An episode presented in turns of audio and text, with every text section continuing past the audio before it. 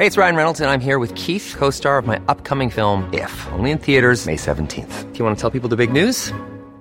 All right, I'll do it. Sign up now and you'll get unlimited for $15 a month in six months of Paramount Plus Essential Plan on us. Mintmobile.com slash switch. Upfront payment of $45 equivalent to $15 per month. Unlimited over 40 gigabytes per month. Face lower speeds. Videos at 480p. Active Mint customers by 531.24 get six months of Paramount Plus Essential Plan. Auto renews after six months. Offer ends May 31st, 2024. Separate Paramount Plus registration required. Terms and conditions apply if rated PG. Oil prices jump as Hamas attack on Israel fuels supply fears. Oil prices rallied while the dollar and yen advanced Monday after Hamas launched a shock attack on Israel at the weekend, sparking fresh concerns about tensions in the Middle East. The crisis fanned concerns about supplies of crude from the region at a time when supply worries are already high owing to Saudi Arabia and Russia's output cuts. It has also renewed fears about the impact on inflation, with energy costs a key driver of spiking prices, giving a fresh headache to central banks as they try to ease up on interest rate hikes to avoid recessions. The surprise attack and Israel's declaration of war in response to it have left more than 1,000 dead and raised concerns that a potential broadening of the conflict could draw on the United States and Iran.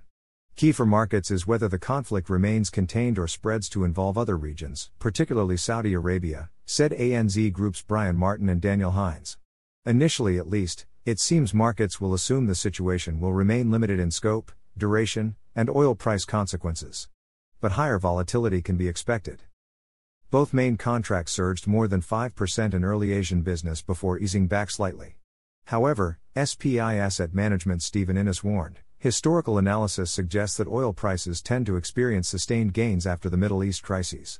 Meanwhile, stocks tend to eventually recover and trend higher after an initial period of volatility. Safe haven assets like gold and treasuries, which initially see gains during such crises, tend to fade from their initial price spikes as the situation stabilizes. But with Middle East analysts considering this to be a pivotal moment for Israel, the view looks incendiary in any current scenario. A decidedly risk off mood also saw investors push into the safety of the dollar, which was up against the pound and euro, as well as the Australian and New Zealand dollars. The yen, considered one of the safest currencies, strengthened against the greenback, though it still remains locked around 11 month lows. Gold, another key haven, gained more than 1%.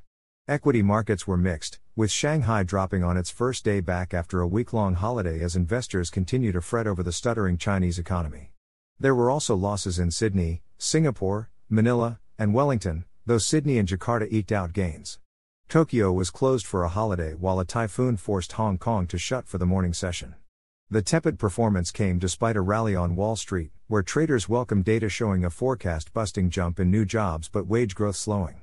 The Goldilocks figures, neither too strong nor too weak, lifted optimism the world's top economy can avoid a recession even as the Federal Reserve keeps rates elevated.